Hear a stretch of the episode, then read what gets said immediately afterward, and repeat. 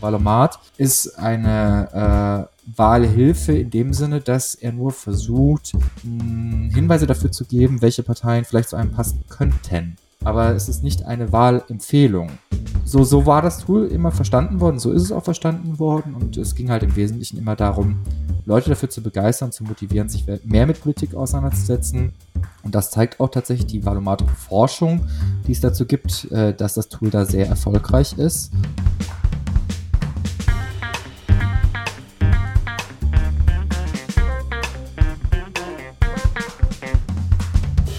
Das ist Folge 47 von Erststimme. Herzlich willkommen.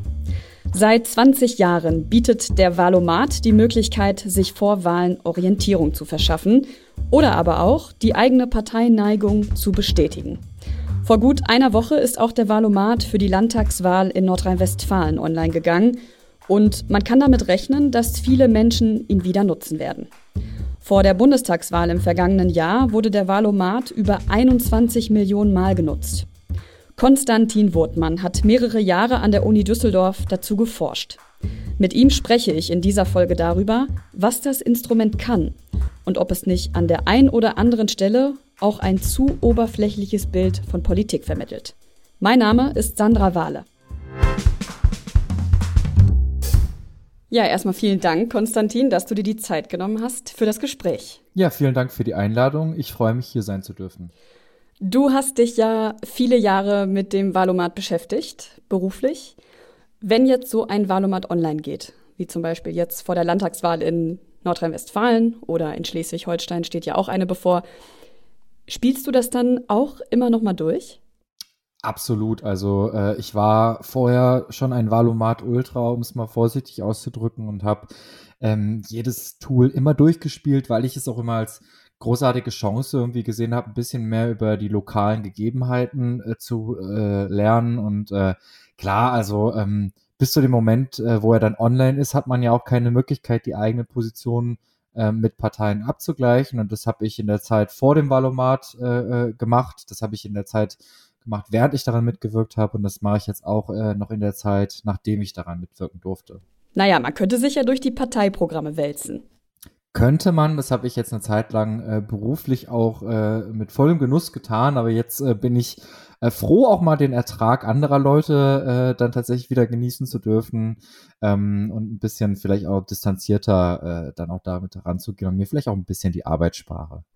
Gab es da denn auch mal Überraschungen bei den Ergebnissen, wo du dachtest, hä, wieso kommt das denn jetzt raus? Oder damit hätte ich nicht gerechnet?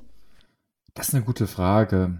Also im Wesentlichen ähm, kamen bei mir jetzt schon immer so die drei, vier Parteien, äh, äh, die ungefähr gleich waren, oben raus. Ähm, spannend ist es dann tatsächlich eher, wenn es in den Bereich äh, kleinerer Parteien geht und äh, ähm, wo man dann vielleicht auch mal eine gewisse Offenheit hat, sich das anzusehen. Aber es war jetzt nie so, dass ich ein Ergebnis gesehen habe und komplett schockiert war tatsächlich.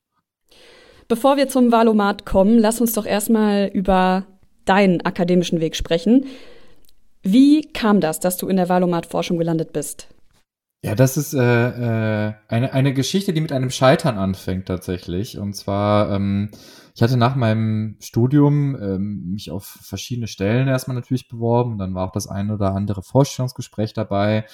Und ähm, es war ein Vorstellungsgespräch, bei dem ich dann Anfang 2017 äh, woanders hingefahren bin. Und ich sage jetzt aber auch nicht wohin. Und äh, das Gespräch lief aus meiner Sicht nicht so gut und ich hatte dann auch relativ zügig innerhalb von ja, 12, 13 Stunden eine Rückmeldung auch bekommen, dass es das nicht geworden ist und ähm, war dann ähm, im Zug auf der Rückfahrt und äh, sah eine Ausschreibung für eine Stelle ähm, am Institut für Sozialwissenschaften an der Heinrich-Heine-Universität in Düsseldorf bei Professor Stefan Marschall und das passte ähm, sehr gut in mein Profil, weil das politische System BRD fand ich immer schon spannend. Dann Wahl- und Einstellungsforschung wurde gefordert und dann ähm, auch Interesse an Voting Advice Applications und ich dachte so, spannende Ausschreibung, aber was ist das denn jetzt? Und äh, dann habe ich das recherchiert und stellte fest, aha, das sind Wahlhilfen und äh, darunter wird auch der Wahlomat verstanden und Stefan Marschall ist einer der in Deutschland führenden Forscher und auch einer der Mitentwickler das Valomat. Und ähm, ja, dann habe ich die Stelle gesehen und dachte, boah, die will ich haben. Und dann habe ich mich darauf beworben.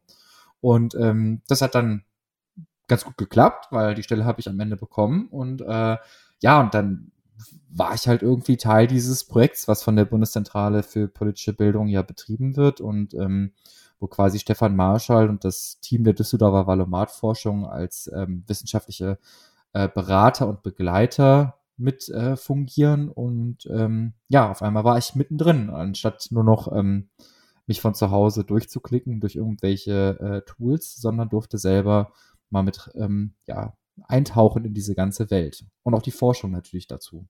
Wie sah die denn aus? Also, wie hast du dich den ganzen Tag beschäftigt? Mit welchen Themen? Zum Beispiel generelle Hochschullehre, das eigene Promotionsprojekt, weitere Forschung. Aber tatsächlich ist mir durch diese Bewerbung und durch die darauffolgende Tätigkeit dann auch eigentlich ganz krass auch klar geworden, ähm, dass das absolut kein absolut äh, ausschließlich deutsches Phänomen ist, diese Wahlhilfe, sondern eigentlich die Niederländer da äh, die Vorreiter erstmal waren. Und äh, auch wie Vielfältigkeit die internationale Forschung zu solchen Tools, so Voting Advice Applications wie dem Valomat tatsächlich ist. Das fängt wirklich bei essentieller Forschung äh, dazu an, wie man das Design solcher äh, Seiten, wo man sich durchklicken muss, machen muss. Äh, von Frageframing bis hin zu ähm, ja, Lay Layout und, und also sprachlichen Sachen. Das gibt da unfassbar viele Dinge. Und ähm, natürlich gehört zu, zu, zu dem Bereich auch dazu, dass man sich sehr intensiv damit auseinandersetzt, was es tatsächlich für Forschung zu Wahlhilfen im Allgemeinen gibt. Ähm, und dann natürlich auch zu versuchen, ja, sagen wir mal, Best-Practice-Beispiele mit in die konkrete Umsetzung äh, äh, ähm, ja, zu übernehmen. Also angefangen bei Themen, Schwerpunktsetzung. Es gibt Forschung teilweise zur Reihenfolge, was für Themen in welcher Reihenfolge am besten sind. Ähm, also da gibt es unfassbar viele Dinge, unfassbar viel Forschung. Es wird auch immer mehr. Und das hat natürlich ein Stück weit die Arbeit geprägt. Auf der anderen Seite aber natürlich auch die sehr intensive Auseinandersetzung mit äh, Parteiprogrammen, die natürlich äh, die äh, essentiellste Grundlage überhaupt äh, für den Valomat sind, weil der Valomat und all seine Thesen beruhen halt auf tatsächlich im Wahlprogramm äh, geforderten Standpunkten. Schauen wir doch mal auf den Prozess, wie der Valomat entwickelt wird. Daran sind ja die Parteien auch in gewisser Weise selbst beteiligt. Kannst du uns da mal einen Einblick geben, wie das funktioniert? Ja, klar.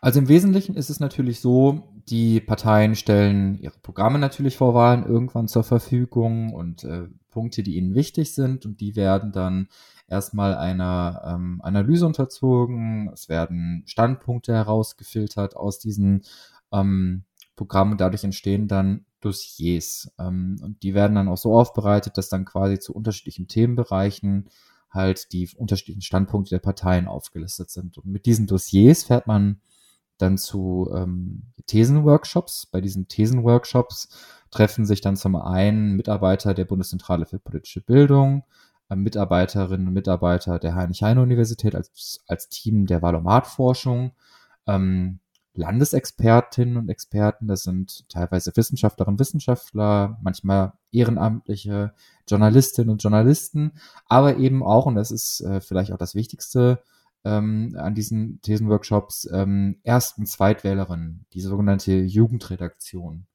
Und ähm, dann werden halt unterschiedliche Thesenworkshop-Gruppen gebildet und die schließen sich dann, um es mal salopp zu formulieren, ähm, drei Tage lang immer wieder in kleinen Gruppen in äh, Räumen ein und diskutieren dann halt im Prinzip die Wahlprogramme und versuchen Thesen ähm, daraus zu entwickeln. Und die werden dann immer wieder in einem Feedback-Prozess mit den Expertinnen und Experten, aber auch mit dem gesamten Plenum, also allen, die beteiligt sind an der Entwicklung, diskutiert. Und man ähm, ist dann teilweise bei Formulierungen stundenlang beschäftigt, bei der konkreten Themenfindung. Und am Ende eines solchen Workshops stehen dann in der Regel erstmal ungefähr 80 Thesen. Und äh, wenn diese 80 Thesen dann ähm, fertig sind und nochmal fein formuliert worden sind, manchmal auch ein bisschen pointierter vielleicht noch, oder es wird nochmal ein Check auch über Fragen äh, äh, äh, drüber gelaufen. Also man geht dann zum Beispiel hin und überlegt, wie sind denn wirklich Gegebenheiten? Ist diese These inhaltlich richtig? Ist sie sprachlich richtig? Und dann gehen die 80 Thesen an die Parteien und die haben dann Möglichkeiten, sich zu diesen Parteien zu positionieren und ihre Parteien zu begründen und ja, auf äh, dieser Grundlage werden dann bei sogenannten Auswahlworkshops, da kommt dann auch nochmal ein Teil der eben beschriebenen äh, Gruppe zusammen und schaut sich dann an, wie gut haben diese Thesen funktioniert. Äh, man spricht dann von einer, von einer äh, der Frage, wie gut diskriminiert eine These, also ist nichts Schlechtes in dem Fall, sondern wie gut grenzt eine These tatsächlich die Parteien auch voneinander ab, sowohl zum Beispiel auf dem Spektrum von links nach rechts, als auch innerhalb von bestimmten Spektren oder halt auch zwischen Parteien, die sich vielleicht ein bisschen ähnlicher sind. Und auf der Basis werden dann 38 Thesen ausgewählt und am Ende steht dann ein Tool von 38 Fragen. Du hast ja eben gesagt, dass diese Jugendredaktion aus eben jungen, also Erstwählerinnen und Erstwählern beziehungsweise Zweitwählerinnen und Zweitwählern besteht. Warum ist das so wichtig, dass das junge Menschen sind? Äh, ja, also das ist im Wesentlichen darauf zurückzuführen, dass Anfang der 2000er man ähm, ja absehen konnte, dass die Wahlbeteiligung gerade bei jüngeren Wählerinnen und Wählern ähm, sehr deutlich einbrach und man hat sich dann überlegt, wie können wir denn jüngere Wählerinnen und Wähler am ehesten dazu bewegen, vielleicht doch ähm, noch eine Partei zu wählen oder sich zur Wahlteilnahme überhaupt erstmal zu entscheiden. Und ähm, du hast mir ja sehr berechtigt so die Frage gestellt, was so quasi den Prozess, sag ich mal, vielleicht auch der Wahlomat-Entwicklung ausmacht. Und das ist natürlich ein Stück weit die Lektüre von Wahlprogrammen. Wenn ich jetzt aber mir allein nur zur Bundestagswahl mal die großen sechs Fraktionen ähm, vor die Brust nehmen würde, dann wäre ich ungefähr so beim Umfang von einem der mittleren Harry Potter Bände. Ja, also das ist extrem viel Literatur. Und wenn ich das jetzt nochmal für viel mehr Parteien mache, dann wird das natürlich umso mehr. Also man hat, hat eine Möglichkeit gesucht, wie man eine erste Herangehensweise entwickeln kann, Leute wieder ein Stück weit mehr in Politik zu ähm, heranzuführen oder auch zu begeistern, ähm, damit die dann das als Ausgangspunkt nehmen, ihr, ihr Valomat-Ergebnis und weitere Recherchen zu betreiben. Weil der Valomat ähm, ist eine äh, Wahlhilfe in dem Sinne, dass er nur versucht, mh, Hinweise dafür zu geben, welche Parteien vielleicht zu einem passen könnten. Aber es ist nicht eine Wahlempfehlung. Und ähm, so, so war das Tool immer verstanden worden, so ist es auch verstanden worden und es ging halt im Wesentlichen immer darum, Leute dafür zu begeistern, zu motivieren, sich mehr mit Politik auseinanderzusetzen. Und das zeigt auch tatsächlich die Valomat-Forschung, die es dazu gibt, äh, dass das Tool da sehr erfolgreich ist. Ähm, und man hat versucht, halt genau dieses Element irgendwie so ein bisschen durch die Jugendredaktion beizubehalten. Ich merke das von mir selber. Ich äh, werde dieses Jahr 30. Ähm, ich würde behaupten, dass ich heute nicht mal nicht mehr die Sprache von 18-Jährigen im Zweifel äh, spreche. Und äh, das durch eine gewisse berufliche Professionalisierung, die hoffentlich irgendwie ein Stück weit mit einhergegangen ist, ähm, auch eine Veränderung von Sprache einhergeht. Und äh, äh, da ist quasi die Jugendredaktion auch immer ein Stück weit so der, der Faktor, der halt so klar darauf hinwirkt, dass man halt auch irgendwie wirklich Thesen formuliert, die halt auch allgemein und breit verständlich sind. Merkt man das in den Workshops, dass das auch mal auseinandergeht? Also zum Beispiel, was die Wahrnehmung von bestimmten Themen betrifft? Also gibt es da auch mal Dissens zwischen der Jugendredaktion und dem, ich sag mal, akademischeren Teil des Teams? Also ich würde schon sagen, dass es da gewisse Unterschiede gibt. Ähm, das hat meistens nicht so viel tatsächlich mit Sprache zu tun. Äh, vor allen Dingen merkt man es aber vor allen Dingen aufgrund der regionalen Spezifika. Also die, die ähm, Jugendredaktion, das sind auch immer Menschen, die kommen natürlich aus der Region, aus einem bestimmten Bundesland beispielsweise. Und ähm, du kannst natürlich als, also ich kann jetzt beispielsweise als Baden-Württemberg, äh, äh, in Baden-Württemberg lebend, ähm, Expertise ein Stück weit schon anbringen zu, zu bestimmten Landesparteien und Wahlkämpfen zum Beispiel.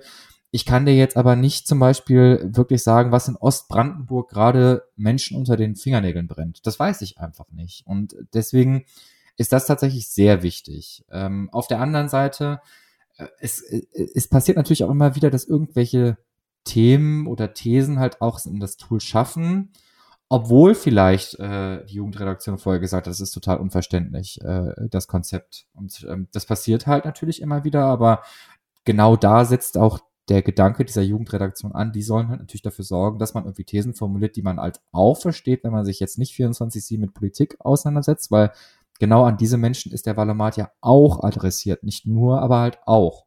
Bleiben wir doch mal bei den jungen Wählerinnen und Wählern und schauen mal mehr auf den Inhalt. Ich habe den Wahlomat für die Landtagswahl eben mal durchgespielt. Ähm, das soll übrigens nicht despektierlich klingen. Kann man das überhaupt so sagen mit dem Spielen? Man sagt es auch selber im Valomat. Es ist, es, äh, man nennt, also der, die Valomat-Forschung und der Valomat selber bezeichnen es als Spielen. Ne? Also das ist, das ist überhaupt nicht despektierlich, dass du das sagst. Sorry, dass ich dich einmal äh, unterbrochen habe, aber es ist vollkommen, ist vollkommen richtig so. Es ist ein Spiel. Es ist ein spielerisches Lernen. Okay, also ich habe den Valomat gespielt und ähm, mir ist da, genauso wie bei anderen Versionen in der Vergangenheit, aufgefallen, dass da schon viele Fragen bei sind, wo man jetzt ohne weiteres kein Urteil fällen kann. Also ich gebe mal ein Beispiel. In NRW sollen weitere Förderschulen eingerichtet werden. Da weiß ich persönlich oder ich persönlich wusste in dem Moment nicht, wie viele Förderschulen gibt es überhaupt, wie viele bräuchte es denn. Ist das dann nicht ein Problem, dass da viele Fragen bei sind, wo man sich eigentlich gar nicht mit beschäftigt und in dem Moment auch gar kein Urteil fällen kann, wie man dazu steht? Absolut, aber das ist ja genau das Ziel des Tools, dass du dich damit beschäftigst. Also das ähm, gibt, es gibt ja jetzt zum Beispiel ähm, ganz neue Möglichkeiten, auch also du kannst natürlich sowieso auch, also ich habe das auch immer gemacht, als ich, äh, also das, ich habe den Valomat zum ersten Mal gespielt, da war ich 13 Jahre alt und da wusste ich 2005 natürlich nicht, was das alles bedeutete. Dann habe ich halt parallel irgendwie recherchiert, gebe ich offen zu. Ähm, ist ja nichts Schlimmes. Soll ja auch so gedacht sein. Du kannst aber heute zum Beispiel, weil das Tool ja mh, hm, auch weiterentwickelt wurde, zum Beispiel nachher nochmal Position anpassen, nachdem du ähm, die Parteibegründung gelesen hast. Also im Wesentlichen, klar, da sind bestimmte inhaltliche Fallstricke drin, wo nicht jedem und jeder sofort alles bewusst ist, was damit gemeint ist, aber das ist ja genau das Ziel.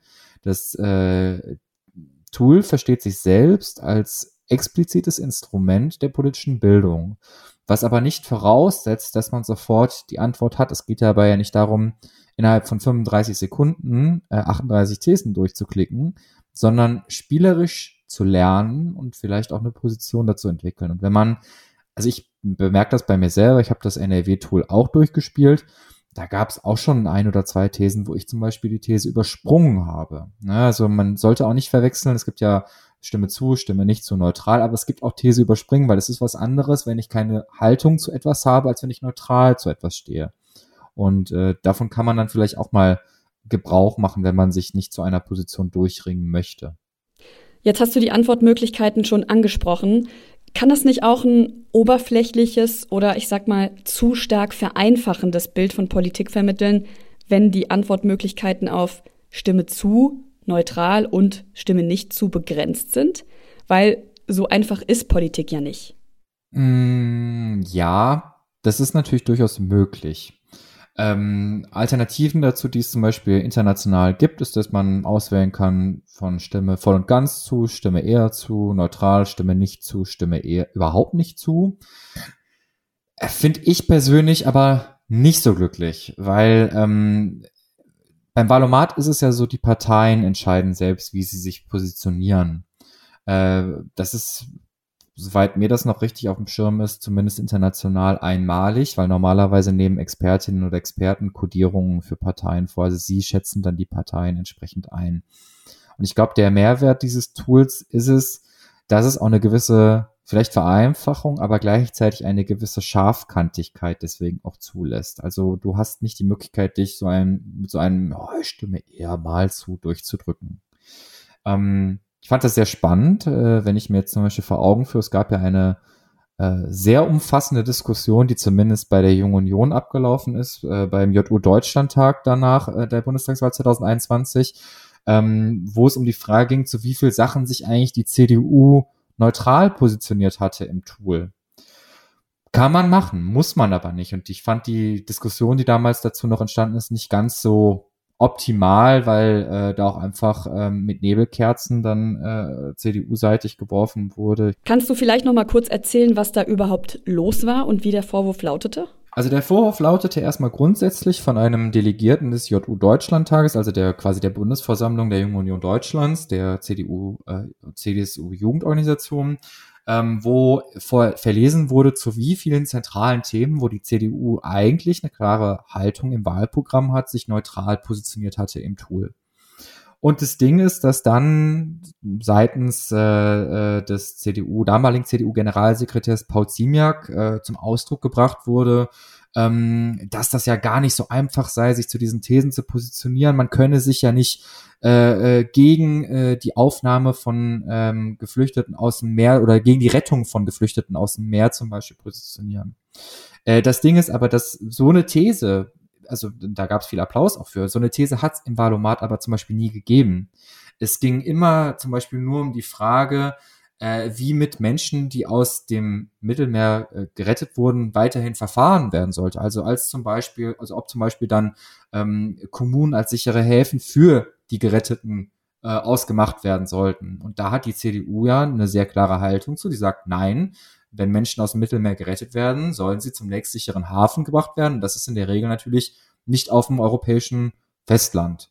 Und äh, dazu hat die CDU auch in den vergangenen Wahlen, nur so ein Beispiel, etwa in Brandenburg, eine sehr klare ablehnende Haltung gehabt. Und deswegen habe ich das mit etwas Verwunderung auf jeden Fall auch zur Kenntnis genommen, äh, dass äh, das eigene Unvermögen, sich hier klar als äh, Partei zu positionieren, genutzt wurde für so eine Generalkritik mit ähm, ja auch Lügen, die einfach in dem Moment genutzt worden sind. Ne? Und äh, wenn man sich die aktuellen Tools ansieht, dann wird man halt auch wieder feststellen, dass die CDU, ich bin ja jetzt nicht mehr beteiligt an der Entwicklung des Tools, deswegen kann ich das auch, denke ich, sehr frei und offen so sagen. Die CDU positioniert sich auch hier wieder zu einigen Themen nicht so, wie es in ihrem Wahlprogramm drin steht. Und das ist eher ein systematisches Problem, was nicht beim Tool, sondern vielleicht eher bei der Partei liegt. Was glaubst du denn, was ist denn der Grund dafür oder was könnte der Grund sein? Weil am Ende schadet das ja der Partei selbst. Also was der konkrete Grund dafür ist, äh, das weiß ich nicht. Das äh, ist auch nichts, was ich mir als äh, also anmaßen würde zu beurteilen. Ähm, was man natürlich äh, ja vielleicht sich davon erhoffen könnte, wäre, ähm, wenn man äh, neutral ist zu einer Frage, die viele Menschen bejahen würden, äh, weil es vielleicht auch eine gewisse Verkürzung manchmal hier oder da gibt, ähm, dass man dann irgendwie doch näher äh, bei den Leuten dargestellt wird und deswegen auch entsprechend positiver wirkt. Aber äh, es hat natürlich äh, ganz konsequent, ganz, also es gibt klare, klare, Konsequenzen, weil es führt halt schon dazu, dass halt dann Parteien, ähm, die da scharfkantiger argumentieren, und das sind halt die anderen großen, ähm, dass die dann halt bei solchen Ergebnisanzeigen vielleicht auch priorisiert dargestellt werden. Ne? Kommen wir vom Mutmaßen doch mal wieder zum Faktischen und blicken mal auf die Menschen, die den Valomat nutzen. Was sind da eure Erkenntnisse gewesen? Also der Valomat wird erstmal grundsätzlich in der breiten Bevölkerung genutzt. Äh, der kommt zum Beispiel auch zum Einsatz in Schulen oder in anderen Bildungseinrichtungen. Aber es gibt einen gewissen, ja, eine gewisse Verzerrung, einen sogenannten Bias äh, dahingehend, dass die Nutzerinnen und Nutzer tendenziell äh, etwas stärker männlich dominierend sind, ähm, etwas höher gebildet als der allgemeine Durchschnitt und ähm, auch ein bisschen jünger. Äh, das hat interessanterweise aber auch ein bisschen was damit zu tun, ähm, dass auch die Internetnutzerinnen und Nutzer tendenziell meistens ein bisschen jünger und zumindest ein bisschen männlicher sind, also überdurchschnittlich stark Männer vertreten sind. Und ähm, aber ansonsten wird er äh, in der breiten Masse genutzt. Interessant ist aber tatsächlich, dass viele von denen, die vor 20 Jahren, äh, ja, vor 20 Jahren ging der erste Wahlomat online, ne? Ähm, äh, dass, dass viele von denen, die damals jung waren, heute so, so mittelalt sind und die nutzen das immer noch. Äh, was ja eigentlich auch dafür spricht, dass der, das Tool so einen gewissen Erkennungswert hat und ähm, auch entsprechend gerne weiterhin genutzt wird, ne? Einige Nutzerinnen und Nutzer können ja noch an einer Umfrage teilnehmen, nachdem sie den Wahlomat gemacht haben. Und da wird dann unter anderem abgefragt, was denn die Motivation war, also warum sie das Tool genutzt haben. Was weißt du darüber? Tatsächlich ist es ähm, durch die Bank weg, aber die sind äh, auch öffentlich verfügbar. Es gibt eine Internetseite der Valomat-Forschung äh, an der Heinrich-Heine-Universität und die ähm, legen das sehr schön und transparent auch mit ihren Präsentationen dar. Ähm, Viele nutzen das Tool einfach, weil es Spaß macht, ähm, vor allen Dingen aber, weil sie nach Unterschieden zwischen den Parteien etwa suchen und weil sie sich einfach über die allgemeinen Themen äh, der entsprechenden Wahl dann auch informieren wollen. Jetzt ist es ja so, dass auch viele Parteimitglieder den Wahlomat nutzen. Und so eine Person mit einer Parteineigung oder mit einer relativ gefestigten politischen Meinung ist für so eine Person der Wahlomat eigentlich das richtige Tool, weil im Zweifel weiß die Person ja auch, welche Position zu der bevorzugten Partei gehört und stimmt dann verzerrt ab. Ja, absolut. Also ähm, allgemein, glaube ich, äh, kann man als, als allgemeingültige Aussage auch annehmen, dass mit der Annahme eines Parteibuchs nicht das Hirn flöten geht, sondern eigentlich, dass man sich tatsächlich noch genauso kritisch mit einer Partei auseinandersetzt. Und das heißt natürlich auch nicht, dass man die Partei wählt. Also äh, es gibt äh, inzwischen internationale Forschung, etwa im politikwissenschaftlichen Bereich dazu, warum tatsächlich Parteimitglieder nicht ihre eigene Partei wählen. Und das äh, äh, sind bis zu 20 Prozent mal bei der einen oder anderen Wahl. Also je nach, nicht unbedingt jetzt auf den deutschen Kontext runtergebrochen, aber ähm, da gibt es spannende Ergebnisse zu. Und ähm, ich würde sagen, für jeden, der sich allgemein über Parteien informieren möchte und vor allen Dingen natürlich auch gerade dann, wenn man Parteimitglied ist, auch vielleicht ein bisschen mehr über die äh, parteiliche Konkurrenz erfahren möchte, vielleicht auch mal über Kleinstparteien, dann ist die Nutzung des Tools auf jeden Fall immer lohnenswert. Und äh, wenn man vielleicht irgendwann auch feststellt, so bei ein paar Wahlen, dass immer eine andere Partei oben steht, könnte man vielleicht auch mal überdenken, ob man überhaupt bei der richtigen Partei ist. Aber das äh, sei ähm, mal in den Raum gestellt. Ja, ich musste nur darüber nachdenken, wann mir der Wahlomat eigentlich am häufigsten begegnet. Und das ist natürlich dann im Vorfeld von Wahlen, wo ich dann häufig beobachte, dass Menschen mit Parteibuch, ganz egal mit welchem, gerne ihre Ergebnisse in den sozialen Netzwerken teilen. Und da steht dann, dass die zu 70 oder 80 Prozent mit den Inhalten der eigenen Partei übereinstimmen. Und da denkt man sich dann schon mal, ja, so überraschend ist das jetzt nicht. Ach, ich, ich, ich glaube, das ist so ein Stück weit äh, äh, zur Schau gestellte Parteiloyalität, weil du siehst ja natürlich auch nur das Ergebnis, was sie wollen, was du siehst. Ne? Du kannst ja, wie gesagt, Parteiposition im Nachhinein auch gut anpassen. Und ähm, es sei jedem vorbehalten, äh, so zu kommunizieren mit dem Ergebnis, wie er oder sie das äh, möchte. Also ich finde es ich find's immer witzig. Äh, ich finde, ich, ich, ich freue mich über alles, was ich sehe. Man liest ja auch viel dazu. Man kriegt auch mal den an, ein oder anderen bösen Kommentar äh, dazu mitgegeben. Also von daher, ich freue mich, wenn die Leute Spaß haben und ihre Ergebnisse teilen möchten. Lässt sich denn sagen, bei welchen Menschen der Wahlomat wirklich einen Einfluss auf die Wahlentscheidung hat? Und lässt sich das überhaupt messen?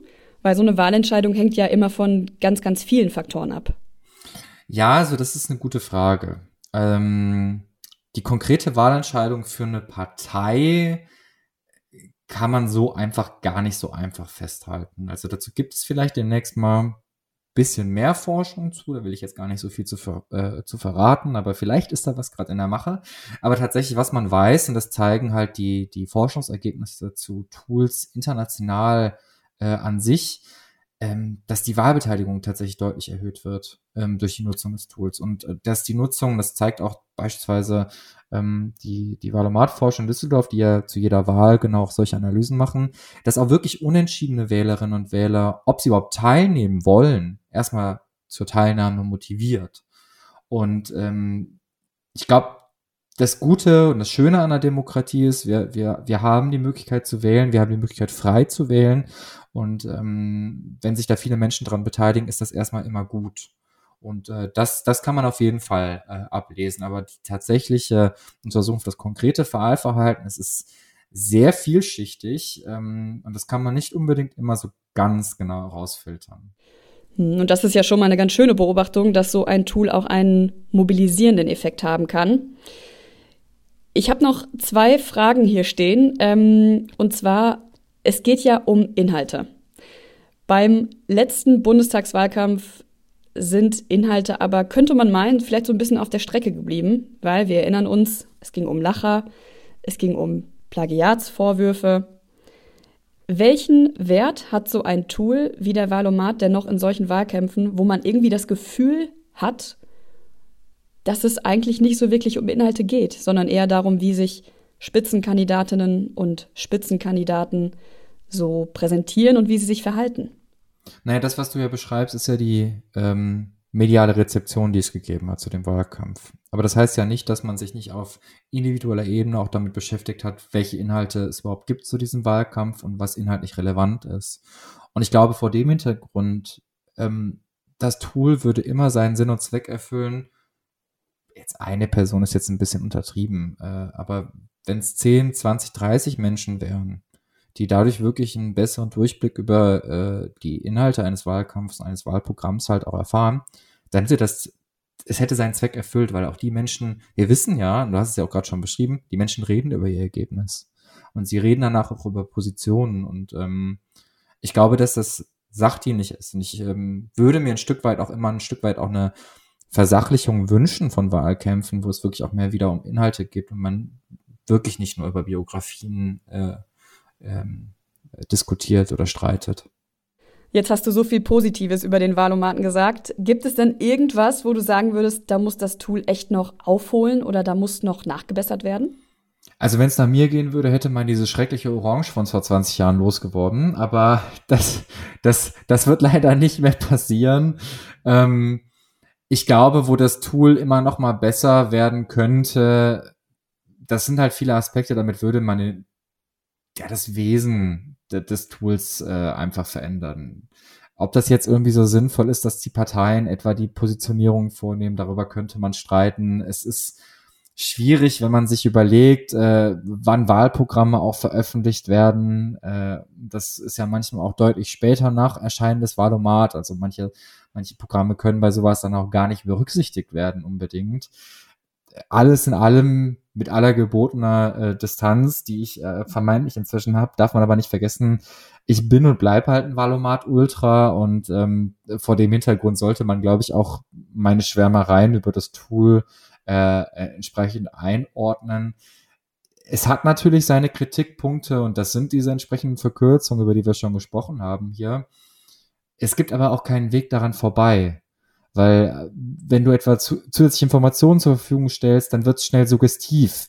Ähm, dann äh, können einzelne Worte, und auch das, auch das weiß man, können Framing äh, sein, was dazu führt, dass das Wahlverhalten oder das Entscheidungsverhalten im Tool massiv beeinflusst wird. Und ähm, ich glaube, man muss einfach damit leben, dass das Tool, weil es auch menschengemacht ist, nicht perfekt ist. Es wird auch nie perfekt sein. Ähm, es hat aber auch nie den Anspruch gehabt, perfekt zu sein, sondern soll halt eigentlich nur eine Anregung sein, sich weiter auseinanderzusetzen. Und vielleicht würde ich mir wünschen, dass die Leute sich das ein Stück weit mehr vergegenwärtigen. Ähm, aber ansonsten finde ich das Tool nach wie vor ganz gut. Ich treffe meine Entscheidung auf jeden Fall nicht auf Basis, also nicht auf Basis des Valomat-Ergebnisses. So. Ja, du hast es jetzt gerade im Prinzip schon zusammengefasst, aber um das nochmal abzurunden in zwei, drei Sätzen. Was kann der Valomat denn leisten und wer sollte ihn nutzen? Also gerade zum Beispiel mit Blick auf die Landtagswahlen in NRW. Das Tool eignet sich erstmal grundsätzlich für alle, die sich wirklich über Parteipositionen informieren wollen. Und ähm, die, die auch einfach spielerisch ein bisschen ihre eigenen Positionen abgleichen wollen, die einfach ein bisschen mehr vielleicht auch Verständnis dafür kriegen wollen, was es da draußen eigentlich alles gibt. Das heißt ja nicht, dass man dann dem folgt, was die Wahlhilfe oder die VAA oder der Wahlomat in dem Fall sagt, aber es hilft, glaube ich, ein breiteres Verständnis zu schaffen, was es eigentlich da draußen gibt und das ist, glaube ich, ähm, eine Aufgabe, äh, die für unsere Demokratie sehr, sehr wichtig ist und ähm, das leistet er, glaube ich, ganz gut. Ich glaube, das ist ein guter Zeitpunkt, ein gutes Schlusswort, um das Gespräch zu beenden.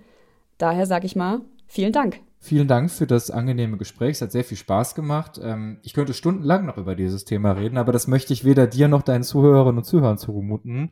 Ähm, in diesem Sinne äh, bedanke ich mich und ähm, es hat Spaß gemacht. Das war Folge 47 von Erststimme. Die nächste Folge erscheint in zwei Wochen am 11. Mai. Mehr Infos gibt's schon bald auf der Internetseite des Büros Bundesstadt Bonn der Konrad-Adenauer-Stiftung. Wir freuen uns, wenn Sie auch dann wieder reinhören und wünschen Ihnen bis dahin eine gute Zeit.